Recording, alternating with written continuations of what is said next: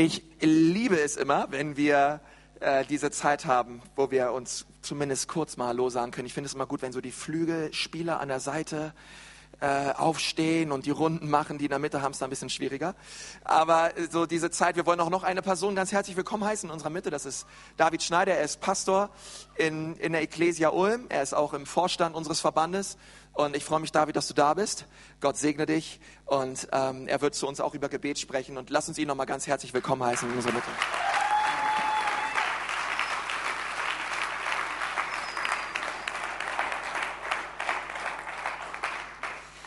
Ja, ich freue mich hier zu sein.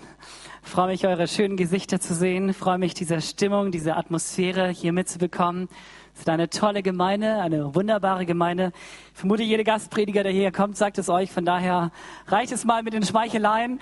Ähm, ich freue mich auf, auf diesen Gottesdienst und mir wurde ein Thema gestellt. Ich hätte mir das selber gar nicht rausgesucht, äh, aber das Thema ist gut. Denn Gebet ist so in etwa das Allerwichtigste, was es in dieser Welt gibt. Und ich möchte euch ganz neu motivieren, heute Morgen ähm, wirklich so eine Kultur zu pflegen, wo Gott Gott sein darf. Ganz kurz will ich beten und dann steigen wir ein. Jesus, danke für diesen Morgen. Danke für jeden Einzelnen, der jetzt hier ist. Danke, dass du uns kennst. Danke, dass wir keine Nummern und Zahlen für dich sind, sondern danke, dass du einen wunderbaren Plan hast, Jesus. Und ich bitte dich, dass du jetzt durch dein Wort zu uns redest. Amen. Kraft durch Gebet, die Kraft des Gebets. Ich vermute, ihr habt schon mal diesen Psalm gehört. Rufe mich an am Tag der Not, so will ich dich erretten und du sollst mich preisen. Rufe mich an am Tag der Not, so will ich dich erretten und du sollst mich preisen. Nun, wenn wir über die Not reden, dann glaube ich, dass ganz viele Menschen gar nicht in Not hineingeraten wollen. Aber die Realität des Lebens ist, irgendwann sind wir in der Stunde der Not. Und dann ist es so gut zu wissen, dass es nicht nur auf unsere Kraft, auf unsere Intelligenz und Weisheit ankommt, sondern dass es da einen gibt, der für uns ist. Gott will dein ADAC sein. Okay, ich war gerade im, äh, im, Urlaub und im Urlaub bin ich krank geworden, irgend so eine Bakteriengeschichte und habe richtig schön Hochfieber bekommen. Dasselbe hatte ich schon im Frühjahr und ich dachte, okay, so schnell wie möglich zum Arzt, der hilft mir, gibt mir irgendwelche Antibiotika. Und das war auch so. Äh, und der Urlaub war dann zu Ende und wir mussten nach Hause fahren. Und meine Frau hat gesagt, weißt du, dich im Auto, A, stinkst du bestialisch, so in etwa. Und B, äh, die Bakterien, die du weitergibst, ich will die ungern bei den Kindern haben. Wir haben fünf Kinder. Und ich dachte mir, ach, ich armes. Und der ADAC wollte mich auch nicht mitnehmen, weil ich so ansteckend war. Also fuhr ich dann mit Mundschutz quasi nach Hause. Und wir waren Gott sei Gott so dankbar, dass es sowas wie Mundschutz gibt. Aber ich kann dir sagen, Gott ist besser als der ADAC. Dort, wo niemand dir helfen möchte, da ist Gott da und er sagt, und ich sehe seh dich in deiner Not und ich will dir gerne helfen. Eine Frau, die wir wahrscheinlich alle gut kennen oder kennen von der Geschichte her, fasziniert mich immer wieder neu. Ihre Biografie ist eine krasse Geschichte. Sie ist am Stinken verzeiht, am Stinken seit vielen, vielen, vielen Jahren. Sie hat eine komische Krankheit, einen Blutfluss von innen. Und diese Krankheit ist gezeichnet von Schmerzen, aber letztendlich vor allem von Isolation. Äh, sie war bei allen Ärzten, sie war bei allen Quacksalbern, überall dort, wo ihr irgendwie Hilfe versprochen wurde, ist sie hingegangen, nur am Ende zu merken, die können mir doch nicht helfen. Sie hat alles versucht und am Ende bleibt letztendlich die Einsamkeit übrig. Sie darf eigentlich gar nicht so richtig aus dem Haus und wenn sie aus dem Haus geht, dann muss sie rufen, unrein, unrein, unrein. Stell dir mal vor, ich weiß nicht, ob du das tun würdest, aus dem Haus zu gehen und rufen, unrein, unrein. Das ist echt, äh, du, damit bist du gebrandmarkt. Und so war ihr Leben. Und irgendwann hört diese Frau von einem Retter, Sie hatte von vielen Rettern bereits gehört, aber das, was sie von diesem Retter gehört hat, hat etwas in ihrem Leben ausgelöst, das sie Glauben nennen. Etwas, wo sie sagte, wenn ich diesem Retter begegne, wenn ich diesem Jesus begegne, dann, dann wird mir endlich geholfen. Und sie packt all ihren Mut zusammen und sie betet. Sie betet auf eine komischen Art und Weise. Sie betet nicht zu Gott im Himmel, sondern sie schleicht sich an diesen Gott, der Mensch geworden ist, ran. Eigentlich hätte sie sich outen müssen. Eigentlich hätte sie sagen sollen, Leute, ich komme und damit werdet ihr alle unrein, weil ich da bin. Niemand darf mich berühren. Aber sie ist feige. Nein, sie ist klug. Sie weiß, ich muss zu diesem Jesus. Wenn ich nur den Saum seines Gewandes berühre. Und damit sagt sie eigentlich, dass dieser Jesus der wahre hohe Priester ist. Im Alten Testament gab es ja Priester und es gab den hohen Priester. Und der hohe Priester hatte so eine Art Gewand. Und an diesem Gewand waren Früchte, neun Früchte, neun Schellen. Ein Symbol für die Kraft und für die Art Gottes oder auch für die Gaben des Geistes und die Früchte des Geistes. Und eigentlich war es ein Zeichen, dass wer auch immer zu diesem hohen Priester gehen würde, der, der dürfte Heilung erleben. Aber die Menschen gingen zum hohen Priester und nichts ist passiert. Aber diese Frau hat gesagt, da kenne ich einen, der macht keinen Lärm, der hat keine Schellen, keine Früchte, aber der hat wirklich Kraft. Und wenn ich bei dem bin, dann wird mir geholfen und dann fließt die Kraft und die Heilung ist da. Und Jesus ist so komisch. Jesus dreht sich um und sagt, wer hat mich berührt?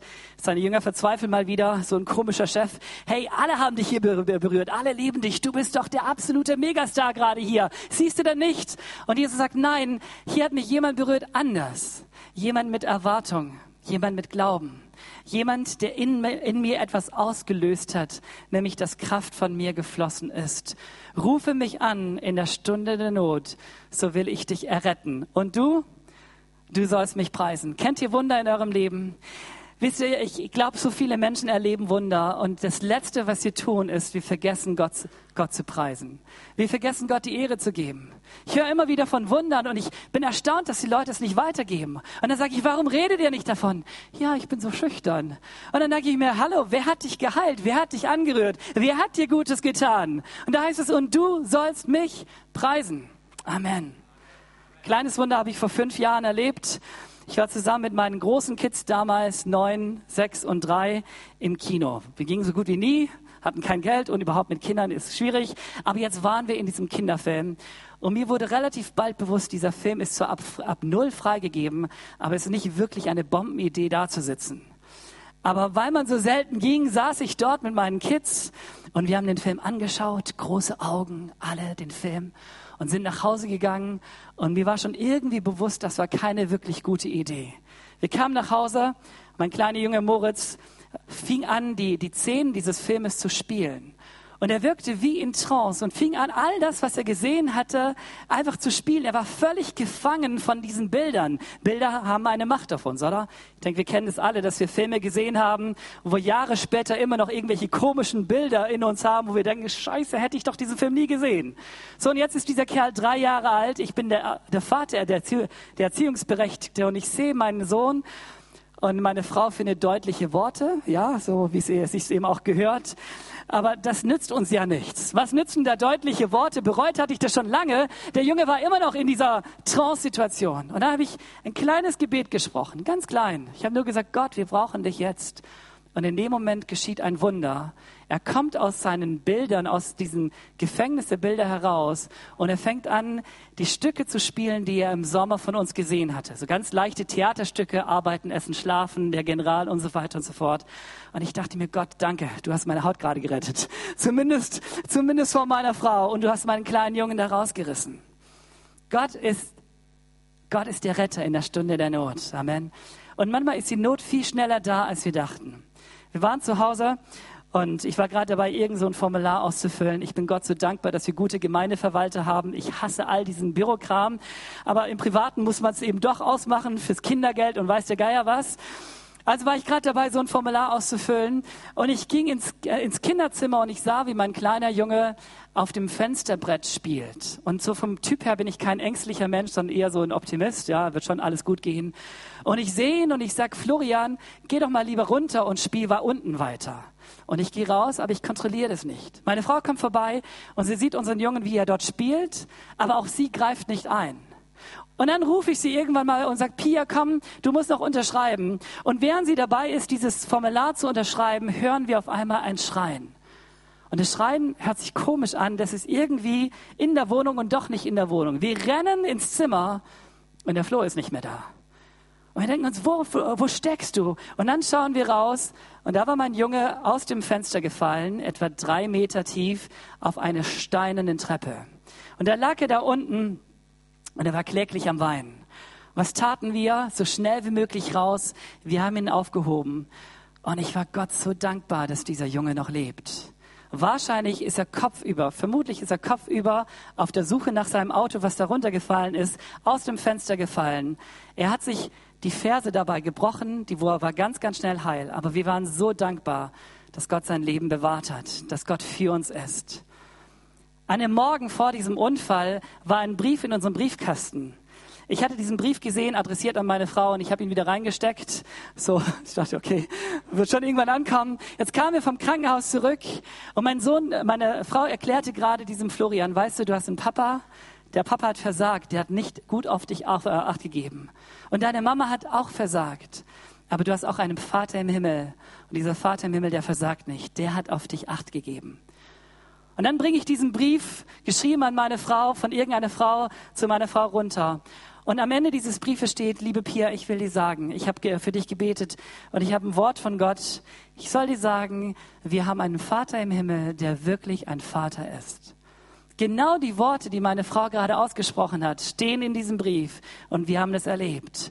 Rufe mich an in der Stunde der Not, so will ich dich erretten und du, du sollst mich preisen. Gebet ist cool, aber Gebet ist mehr als nur für die Stunde der Not, sondern Gebet ist so wichtig, wichtig im Alltag. Ein Bibelvers, den ich euch gerne mitgeben möchte, lesen wir in Jesaja Kapitel 50. Vielleicht mit den wichtigsten Vers, den wir in der Bibel lesen. Da heißt es, Gott der Herr hat mir eine Zunge gegeben, wie sie Jünger haben, dass ich weiß, mit den Müden zur rechten Zeit zu reden. Alle Morgen weckt er mir das Ohr, dass ich höre, wie Jünger hören. Gott der Herr hat mir das Ohr geöffnet und ich bin nicht ungehorsam gewesen und ich weiche nicht zurück. In diesem Land kommen gerade Ströme von Menschen. Und die Frage ist, wie gehen wir mit der Not dieser, dieses Landes gerade um? In, in deiner Klasse, in deiner Arbeitswelt, in deiner Nachbarschaft sind Menschen in Nöten. Und die Frage ist, bist du bereit, ein Teil der Lösung zu sein? Bin ein bisschen frech von Natur aus und manchmal stelle ich den, den Menschen einfach die Frage, bist du Teil der Lösung oder bist du Teil, der, Teil des Problems? Ich möchte dich einladen, Teil der Lösung zu sein. Gott lädt dich ein. Dieser Vers ist eine Prophetie auf Jesus. Jesus, den perfekten Diener Gottes, der von seinem Vater im Himmel hört und der die Menschen sieht und der den Menschen das gibt, was sie brauchen.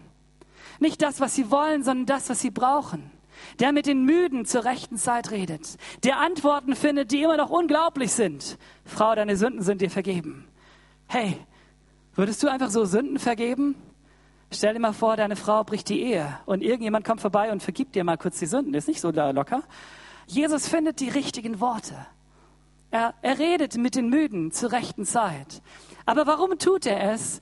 Weil er ein offenes Ohr hat. Und ich dachte mir, als ich diesen Vers las, wie schön ist es, wenn Gott unser Ohr öffnet. Wie schön ist es, wenn wir so vertraut sind mit dem Herzen Gottes, dass wir wissen, was auf seinem Herzen ist. Wer von euch ist verheiratet hier? Bist du vertraut mit dem Herzen deines Partners? Ich glaube, das ist wichtig, oder? Dass du eigentlich gar nicht fragen musst, wie geht's dir, sondern dass du die Antwort bereits weißt. Ja, ich glaube, es ist gut, wenn man manchmal fragt, äh, sich diese Frage stellt, wie geht's dir jetzt gerade? Und letztendlich kommst du wahrscheinlich auf genau die Antwort, die sie dir geben wird. Und so ähnlich dürfen wir vertraut sein mit dem Herzen Gottes. Und Gott lädt uns genau an dieser Stelle ein und er sagt, hey, ich will, dass du mein Diener bist und ich will, dass du vertraut bist mit mir. Ich will dich gebrauchen. Vielleicht sagst du, hey, ich kenne die Stimme Gottes nicht. Dann will ich dir heute etwas beibringen, was du wahrscheinlich schon weißt. Gott redet durch sein Wort. Fang an, sein Wort zu lesen und Gott redet zu dir. Gott redet im Gottesdienst. Gerade jetzt redet er zu dir. Gott redet durch Gebete. Gott redet durch andere Menschen. Gott hat nicht aufgehört zu reden. Da ist ein kleiner Junge, er wird gebracht als ein Geschenk, Geschenk an Gott. Seine Mama war kinderlos und war in einer komischen polygamischen Ehe, wo die eine Frau ganz viele Kinder hatte und sie hatte gar nichts. Und in ihrer Not schreit sie zu Gott und fleht zu Gott und irgendwann macht sie etwas ganz Verrücktes. Sie verspricht Gott, Gott, wenn du mir einen Sohn schenkst, dann schenke ich ihn dir zurück. Und sie bekommt einen Sohn. Und dann schenkt sie genau diesen kleinen Samuel Gott zurück. Und Samuel wächst auf in der, in der Stiftshütte, in der Gegenwart Gottes. Er schläft bei der Bundeslade. Theologisch gesehen ist das krass, das darf man eigentlich gar nicht, ja? Da durfte der Hohepriester einmal im Jahr rein. Ich weiß nicht, was für ein komischer Hohepriester das war. Eigentlich ging das nicht. Aber Samuel ist dort in der Gegenwart Gottes und er drückt aus, mir ist Gott so wichtig. Er ist umgeben, obwohl er in der, in der Stiftshütte ist, ist er umgeben von Sünde. Denn der, der eigentliche amtierende hohe Priester, der ist wirklich alt geworden und peilt es nicht mehr so recht, wie es geht. Und seine Söhne sind richtige kleine Aasgeier. Die treiben es mit den Frauen, die am, am Tempel dienen. Also viel, viel dekadenter kann man eigentlich gar nicht sein. Und dieser Samuel wächst auf in einer komischen Umgebung und irgendwann hört er Samuel. Irgendwann hört er, dass irgendjemand ihn anspricht. Und er kennt die Stimme Gottes noch gar nicht. Und er rennt zu dem Eli und sagt, Eli, du hast mich gerufen. Und Eli sagt, nein, ich habe dich nicht gerufen. Aber hör mal zu, wenn diese Stimme nochmal kommt, dann antworte, rede Herr, denn dein Knecht hört. Und dann kommt wieder diese Stimme, Samuel. Und dieser kleine Junge sagt, rede Herr, denn dein Knecht hört. Wisst ihr, was mich begeistert? Ein kleiner, vielleicht fünfjähriger Junge fängt an, die Stimme Gottes zu kennen. Und ich sehe ihn als 80-jährigen Mann und er kennt immer noch die Stimme Gottes. Und Gott hat nicht aufgehört zu reden. Und Gott redet in seinem Leben und er hört nicht auf zu reden. Wir haben einen redenden Gott. Amen. Und er wartet auf Menschen, die gerne hören. Er wartet auf Menschen, die sagen, Gott, wo ist dein Herzschlag? Die Flüchtlinge kommen in unser Land, Hilfe. Nein, Gott, wo ist dein Herzschlag? Da ist so viel Not, so viel Ehebruch, so viel Kaputtheit. Wo ist der Herzschlag Gottes? Rede, Herr, denn wir wollen deine Knechte sein. Und wir wollen hören. Und wir wollen tun, was auf deinem Herzschlag ist. Ich glaube, das ist wichtig. Der Schwerpunkt den ich uns heute Morgen mitgeben möchte, ist, dass Gebet nicht nur gut ist für die Stunde der Not, nicht nur gut für den Alltag, sondern dass Gebet letztendlich das Wunder selber ist. Es ist ein Wunder, dass du Gemeinschaft mit dem lebendigen Gott haben darfst. Wisst ihr, ich bin groß geworden und vielleicht das Allerwichtigste, was ich gelernt habe im Leben, ich bin jetzt 39 Jahre alt, ist, dass Gott mein Vater ist, dass Gott für mich ist, ich liebe den Psalm 23, der Herr ist mein Hirte. Mir wird nichts mangeln. Ich liebe so Aussagen, die sagen, und Gott ist für dich. Und er hat nicht aufgehört, für dich zu sein. Und Gebet bedeutet nichts anderes, als zu dieser Person zu gehen, die entschieden hat, für dich zu sein, sich lieben zu lassen von Gott, sich anstrahlen zu lassen von der Liebe Gottes. Ihr seht, ich werde angestrahlt von dem Licht hier, okay? Stell dir mal vor, du wirst angestrahlt von der Sonne Gottes. Wenn die Sonne scheint, ist der Tag, sieht der Tag doch schon mal ganz anders aus, oder? Also ich bin so ein Sonnenmensch, oh, ich liebe Sonne. Aber ich kann dir sagen, wenn die Sonne Gottes wirklich in dein Leben leuchtet, ist es ein wenig anders, ein bisschen, also, als bisschen Sonnenschein draußen. Da ist so viel Härte in dieser Welt. Wie begegnen wir dieser Härte? Indem wir uns anleuchten lassen von der Liebe Gottes. Die Liebe Gottes ist ausgegossen in unsere Herzen durch den Heiligen Geist. Ich brauche die Liebe Gottes um freundlich zu reagieren. Ich bin Pastor einer schönen Gemeinde. Aber wenn du Pastor bist, erlebst du, alle wissen es besser als du. Und manchmal würdest du gerne hart antworten und, und den Leuten mal den Kopf waschen. Und dann fällt mir ein, nein, eine sanfte Antwort wendet Zorn. Was gibt mir diese Sanftheit? Was gibt mir die Liebe, die ich brauche, um freundlich zu reagieren, auch wenn Menschen doof sind? Und Menschen können doof sein. Die Antwort ist, ich will mich anstrahlen lassen von der Herrlichkeit Gottes, von der Heiligkeit Gottes. Hey, die Sünde greift um sich und die Sünde schreit zum Himmel. Und jetzt kann ich mich zurückziehen in mein Kokon und sagen, Gott, komm ganz schnell wieder. Und manchmal fühle ich mich genauso. Und ich kann sagen, Gott, ich brauche deine Gerechtigkeit. Ich brauche deine Gnade. Und ich will einen Unterschied machen in dieser Welt. Amen. Habe deine Lust an dem Herrn, so wird der Herr dir geben, was dein Herz begehrt. Kennt ihr diesen Vers? Ich denke, jeder 20. Täufling, Täufling bekommt diesen Vers bei uns, weil ich diese äh, Verse immer aussuche. Und das ist so ein Lieblingsvers. Hey, habe deine Lust am Herrn. Und Gott wird dir geben, wow. Und manche Leute lesen diesen Vers und denken mir, hey, der Ferrari wartet auf mich. Ich kann dir sagen, der wartet nicht auf dich. Die Villa wartet auf mich. Ich kann dir sagen, Gott hat etwas viel Besseres für dich als eine Villa. Vielleicht sagst du, mein Professor, Doktor, Doktor wartet auf dich. Und Gott sagt, nein, ich will nicht, dass du Professor wirst. Ich habe kein Problem mit Professoren, by the way, aber ich will was anderes für dich. Ich will, dass du ein Teil meiner Rettungsaktion wirst. Habe deine Lust an dem Herrn, so wird der Herr dir geben, was dein Herz begehrt. Wisst ihr, Gott ist ein schenkender Gott. Amen. Und womit beschenkt er uns? Mit Vergebung, mit Rettung, mit Heilung. Am Ende gibt es ein Geschenk, wo Gott sich definiert und sagt, das gebe ich euch. Er verschenkt sich selber. Und ein größeres Geschenk kann man nicht machen. Größere Liebe hat niemand als der, der, der sein Leben lässt für seine Freunde. Als Gott den Menschen schuf, da heißt es, und er kam des Abends und die Menschen und er, die waren per Du, man sprach und man dachte. Äh, Adam hatte so viele Fragen und Eva so viel zu erzählen, so wie die Frauen eben sind, alles Mögliche. Und es war richtig, richtig schön. Aber irgendwann hat Gott Tschüss gesagt. Ich bin dann mal wieder weg. Am Morgen komme ich wieder. Und ganz am Ende lesen wir, und ich glaube, es ist ganz wichtig, dass wir es verstehen, ganz am Ende heißt es, und siehe da, die Hütte Gottes bei den Menschen, und Gott wird bei ihnen wohnen. Wisst ihr, dass der Himmel unendlich schöner sein wird als das Paradies? Das Paradies war schön, aber der Versucher war dort. Die Möglichkeit zur Sünde war da. Der Tod lauerte letztendlich um die Ecke. Und Gott war ein Besucher. Im Himmel wird all das nicht mehr sein. Der Tod wird nicht mehr sein und und und. Und Teil von diesem Himmel ist in Jesus zu uns gekommen. Amen. Habe deine Lust am Herrn. Und dann heißt es weiter, und befiehl dem Herrn deinen Weg.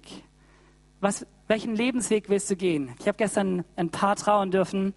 Die zehnte Hochzeit dieses Jahres. Wir kommen so langsam richtig ins Schwitzen. Ich freue mich echt, dass unsere Gemeinde das alles irgendwie selbst organisiert. Ich würde am Rad drehen, ja, denn die Hochzeiten werden ja immer noch pompöser und noch toller und jeder muss sich, oh, wei, wei.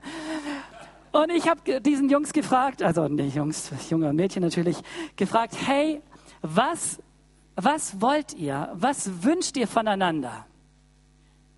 Wie wird euer Lebensweg aussehen? Und ich habe ihnen gleichzeitig die Antwort gegeben. Ich habe gesagt, letztendlich wird es ein Lebensweg der Liebe sein, oder? Deswegen steht ihr hier. Letztendlich wird es ein Lebensweg sein, wo Gott mit euch geht. Und weil Gott mit euch geht, wird er es wohl hinausführen. Befiehl dem Herrn deinen Weg. Was erwartest du von einem anderen? Was erwartest du von einem Partner? Ich glaube, keiner von denen, die jemals vor dem Traualtar stehen in unserer Gemeinde, hoffen sich, vielleicht gibt es da eine Million zu erben. Oder vielleicht gibt es da einen Jackpot, von dem wir noch keine Ahnung haben. Aber selbst der Jackpot wäre nichts im Vergleich zu dem, was sie eigentlich wollen. Was willst du, wenn du jemanden heiratest? Du willst, dass dein Schatz sich, sich dir hingibt, dass, dass er entscheidet, dich zu lieben dass er sein, sein Leben öffnet, sein Herz öffnet, dass er dich mit hineinnimmt, dass du nicht mehr alleine durch diese Welt gehst, sondern dass du zusammen mit einer Person, die dich liebt, durch diese Welt gehst. Dass die Sorgen, die Herausforderungen des Tages geteilt werden. Wie gut tut es, Herausforderungen zu teilen. Amen. Und dasselbe ist mit Gott. Der Psalmist sagt, ich erzähle dir meine Wege. Ich nehme dich mit in mein Leben hinein. Du bist meine beste Freundin. Wie oft, wie lange telefoniert ihr, ihr, ihr Mädels mit euren besten Freundinnen? Eine Stunde, anderthalb? Wer bietet mehr? Also meine Tochter bietet mehr, ja. Die ruft ihre beste Freundin an und dann komme ich irgendwann brausen ins, ins Zimmer hinein und sagt so, jetzt reicht es, doch zehn Sekunden. Ich bin dann brutal, aber brutal, nachdem sie schon lange telefoniert hat, ja. So irgendwann sage ich, hey, wir haben nur ein Telefon, das brauche ich auch noch. Ich muss auch noch arbeiten hier. So, ich erzähle dir meine Wege.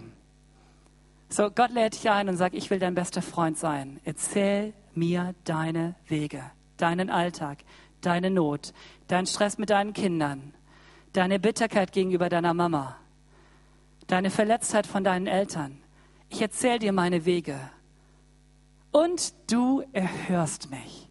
Das bedeutet nicht, dass die Wunder immer geschehen, aber es bedeutet, dass Gott wohlwollend uns antwortet, dass Gott uns sieht. Und dann geht es weiter, befiehl dem Herrn deinen Weg. Was geschieht, wenn du deinen Lebensweg Gott anvertraust? Dann merkst du, dass so manche Wünsche durch den Filter Gottes auf der Strecke bleiben. Was möchtest du gerne? Du möchtest gerne die Schönste sein. Ihr Mädels, sorry, ich war jahrelang Jugendpastor. Wir haben eine boomende Jugend nach wie vor, immer noch mehr hey, alle sind hübsch, ja, wie, wie gerne möchte ich gerne die hübscheste sein? Und dann geht es durch den Filter Gottes und Gott sagt, nein, du brauchst nicht die hübscheste sein, du gefällst mir so gut, gerade so wie du bist. Ich möchte gerne der, der Mächtigste hier sein, der Vollmächtigste, der erfolgreichste Prediger. Hey, du gehst auf die Bibelschule, die wollen alle Rainer Bonke werden, ja, zumindest zu meiner Zeit damals. Ich weiß nicht, ob sich das wirklich verändert hat. Und dann durch den Filter Gottes und am Ende bleibt was anderes übrig, wo Gott sagt, hey, ich habe einen besseren äh, Plan für dein, Le für dein Leben. Befiehl dem Herrn deinen Weg und vertraue auf ihn. Setz nicht auf deine Kraft, nicht auf deine Leistung. Und dann heißt es, und er wird diesen Weg gut hinausführen. Ist es nicht unglaublich, dass dieser große Gott entscheidet, mein Partner zu sein, mein Gegenüber, dass er sagt, dein Weg ist mir so wichtig, dass ich die Garantie dafür bin, dass du erfolgreich sein wirst? Genau das sagt es. Und das glaube ich. Ich glaube, dass wir manche Wünsche am Kreuz beerdigen dürfen. Und ich glaube, dass manche andere Wünsche der, an diesem Kreuz groß werden in unserem Leben und dass wir erleben, wie Gott uns segnet und wie Gott es am Ende zum Ziel führt. Ein weiterer Gedanke, den ich uns noch mitgeben möchte, ist, Gebet ist nicht nur gut für Wunder, sondern Gebet ist die beste Prophylaxe für unser Herz, für, für unsere Seele. Ich hatte diese komische Krankheit, wahrscheinlich Scharlach, äh, und habe Antibiotikum bekommen. Wenn du heute krank bist, es gibt so tolle Ärzte. Medizinisch sind wir so gut versorgt. Manche jammern, ihr wisst gar nicht, wie gut es uns geht. Wir jammern auf sehr hohem Niveau. Und nichtsdestotrotz gibt es ganz andere Krankheiten, die ich selbst in der Gemeinde sehe, die ich überall sehe, die, die um sich äh, greifen. Gibt es Menschen, die Ängste haben, die sich plagen mit Sorgen, Menschen, die in, in Depressionen landen, Menschen, deren Seele nicht mehr rund läuft. Und die Frage ist, ist Gott auch da, ihr Gott? Und die Antwort ist, egal was du hast, er ist, er ist der Retter, er ist der Heiler. Er versteht sich gut mit Depressionen. Er hatte Männer Gottes, er hatte Menschen Gottes, die depressiv wurden. Und er hat ihnen rausgeholfen. Er versteht sich gut mit Ängsten. Er versteht sich, wenn irgendjemand Ahnung hat von dem, was Angst bedeutet, dann dieser Jesus, oder? Hey, am Kreuz, vor dem Kreuz im Garten Gethsemane, da wurde sein, sein Schweiß zu Blut. Jesus ist vertraut mit Leid. Er sagt nicht, oh, du, du kriegst dein Leben nicht auf die Reihe, deswegen gefällst du mir nicht, sondern er sagt, du kriegst dein Leben nicht auf die Reihe, deswegen bin ich da für dich. Nimm mich mit in deine Angst, in deine Einsamkeit, in deine Depression. Aber, und das will ich auch sagen, Gebet ist die Prophylaxe, damit unsere Seele rund ist, damit unsere Seele heil ist, damit wir in diesem Shalom Gottes leben können. Es tut so gut, wenn wir mit Gott reden. In unserer Gemeinde haben wir zwei Sorten von alten Menschen. Und ich bin sehr dankbar, dass es mehr von der einen Sorte gibt. Die eine Sorte ist fast immer gut drauf, die hat Lächeln, die hat segnende Worte, die umarmt und sagt, schön, dass du da bist, schön, dass du aus dem Urlaub heraus bist und so weiter. Und es gibt eine andere Sorte, die gibt es auch bei uns, die ähm, sieht immer, immer böse aus. Äh, ich weiß nicht, was, was denen über die Leber gelaufen ist, aber die haben immer irgendwas auszusetzen. Die sind irgendwie kantig und knurrig und komisch und und ich denke mir, hey, was hat das Leben euch angetan? Da gibt es eine Frau, die hat Schmerzen, seit, seit Jahrzehnten Schmerzen. Und danach ist sie völlig freundlich, liebevoll. Da gibt es andere, die haben gar nichts und sind immer bitter und böse. Und das Geheimnis ist, die Bibel sagt, mehr als alles, was man sonst bewahrt, achte auf dein Herz. Das Geheimnis ist, die einen haben gelernt, auf ihr Herz zu achten. Und die anderen haben gelernt, auf ihren Haushalt zu achten oder auf ihren Ruf zu achten, auf die Sauberkeit in der Gemeinde zu achten, darauf zu achten, dass, je, dass alle Röcke auch ja lang genug sind, darauf zu achten, dass, dass, dass die Kinder auch möglichst leise sind in der Gemeinde. Dann bringst du deine Kinder in die Gemeinde und böse Blicke. Und das verändert sich nicht. Ich bin Pastor einer kinderfreundlichen Gemeinde. Wir haben über 120 Kinder, viele fast unendlich viele Teenies. Aber ich kann dir sagen, manche drehen sich heute noch um, wenn irgendein Kind blägt oder, äh, wie heißt es, schreit. Und ich denke mir, hey, was tust du hier? Am liebsten würde ich sie rausschmeißen. Kennst du das Gefühl? Dass du denkst, seit 30 Jahren und keine Veränderung, so jetzt raus hier, du störst. Aber die Lösung ist nicht, die Leute rauszuschmeißen, sondern die Lösung ist, ihnen beizubringen, dass sie auf ihr Herz achten müssen. Hey, wie achten wir auf unser Herz? Indem Gott Gott ist. Indem wir uns selbst nicht zu Gott machen. Oder unsere Familie oder unsere Karriere, sondern indem wir unser Herz Gott heiligen. Gott darf Gott sein. Indem wir unser Herz reinhalten. Indem wir nicht mit Sünde spielen. Hey, wie viel Unreinheit kommt herein durch Sünde? Und Gott lädt dich ein, lass dein Herz rein sein in denen mein Herz frei ist, frei auch von komischen Erwartungen. Ich muss doch jemand ganz besonders sein. Und Gott sagt, hey, du bist Mensch, du bist mein Mensch. Ich habe dich wunderbar bereitet. Zu einen wie dich gibt es nicht noch einmal. Aber dein Wert ist nicht in dem größer oder niedriger sein, sondern dein Wert ist in dem Du sein. Hey, und indem du dein Herz leicht hältst. Leicht, indem du vielleicht keine falschen, komischen Erwartungen hast. Leicht, auch indem du die Enttäuschungen des Lebens irgendwo mit Gott gehst. Kennt ihr bittere Menschen, die Christen sind? Kennt ihr Menschen, die neidisch sind und eifersüchtig? Ich kann dir sagen, ich glaube, in jeder Gemeinde gibt es Sünden, die viel, viel schlimmer sind als jene, über die wir manchmal reden. Nämlich Neid, Eifersucht, Habgier, größer sein wollen als die anderen. Wenn ich in die Bibel hineinschaue, dann merke ich, die Jünger hatten eine Frage. Wer von uns ist der Chef hier im Ring? Jesus, natürlich du, aber direkt nach dir, wer von uns ist der Chef? Wer ist der Größte? Der steckt irgendwo in uns. Und ich kann dir sagen, diese Frage ist nicht gut. Da hat Jesus den, seinen Jüngern immer den, den Zahn gezogen, aber ganz ordentlich. Warum? Weil es letztendlich dein Herz verdreckt. Wenn wir Menschen uns vergleichen, geschieht ähnlich wie in einem Autovergleich. Ich ein bisschen Autofan. Ich bin emotionaler Aktionär von Daimler-Benz, deswegen fühle ich mich momentan unglaublich gut, weil die Firma solch einen Run hat. Das ist unglaublich. Leider habe ich keine Aktie, also von daher ist es auch egal. Äh, aber bei jedem Autotest hast du immer Gewinner und Verlierer. Und wir werden hineingesetzt in eine Gesellschaft, die uns ganz schnell vermittelt, du bist entweder Gewinner oder Verlierer. Wer ist stärker, wer ist schöner, wer ist klüger und so weiter und so fort der steckt irgendwo in uns. Wir vergleichen uns, oder? Und wenn du dich vergleichst, dann bist du der Gewinner und dann fühlst du dich ganz toll und am Ende wird dein Herz stolz und Gott sagt, hey, dein stolzes Herz gefällt mir nicht. Und wenn du dich vergleichst, dann bist du vielleicht der Verlierer und dein Herz ist trotzig und verzagt und ganz jämmerlich und Gott sagt, hey, du sollst kein jämmerliches Herz haben, sondern ich bin in dir. Du darfst mit stolzer Brust durch diese Welt gehen, wissen, dass ich dein Gott bin. Worum geht es mir? Achten wir auf unser Herz. Und wenn wir auf unser Herz achten, wie achten wir darauf? Wir tun es im Gebet. Wenn ich in die Gegenwart Gottes komme, dann kommt sein Licht in mein Leben hinein. Und ich merke, dieser eifersüchtige Gedanke gefällt Gott nicht. Und ich merke, dieser stolze Gedanke gefällt Gott nicht. Und ich merke, dieser Gedanke, mehr, mehr sein zu wollen, als ich eigentlich bin, gefällt Gott nicht. Wir leben in einer Gesellschaft, wo auch viele Pastoren sich so dermaßen verkaufen. Wenn ich auf Facebook unterwegs bin, mir kommt manchmal das Katzen, ja? So, weil ich denke, jede, und Gott sagt, hey, du musst dich nicht verkaufen, sondern du darfst du selbst sein. So wie du bist, bist du einzigartig. Du gefällst mir. Ich bin für dich. Das heißt nicht, dass wir als Gemeinde nicht Werbung machen dürfen. Wir sollen klug sein. Ja? Der Teufel macht Werbung für sich, dann müssen wir erst recht als Gemeinde Werbung für uns machen. Dürfen laut sein und ihr seid so toll aufgestellt. Aber die Frage ist, was ist unsere Motivation? Und im Gebet prüft Gott mein Herz. Und mein Herz wird, wird heil bei ihm, weil ich merke, ich darf ich selber sein. Ich muss nicht so laut schreien wie mein Bruder. Ich muss nicht so klug sein wie meine Schwester. Ich muss nicht, sondern ich darf ich selbst sein. Und wer sagt es mir? Dein Gott. Amen. Amen. Ich schließe mit einem Satz. Gebet ist die Kraft Gottes in der in der Auseinandersetzung. Immer wieder lesen wir denselben Satz. Jesus sagt, und siehe, ich bin bei euch alle Tage bis ans Ende der Welt. Nehemiah wird angegriffen. Und was sagt Nehemiah seinem Volk? Fürchtet euch nicht, an den Herrn denkt und kämpft.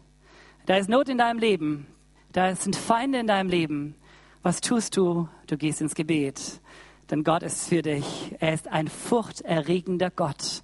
Viel größer als der größte Feind, der sich aufgemacht hat. Goliath lacht dir ins Gesicht und David lacht Goliath aus. Warum?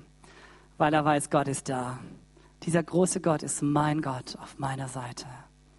Amen.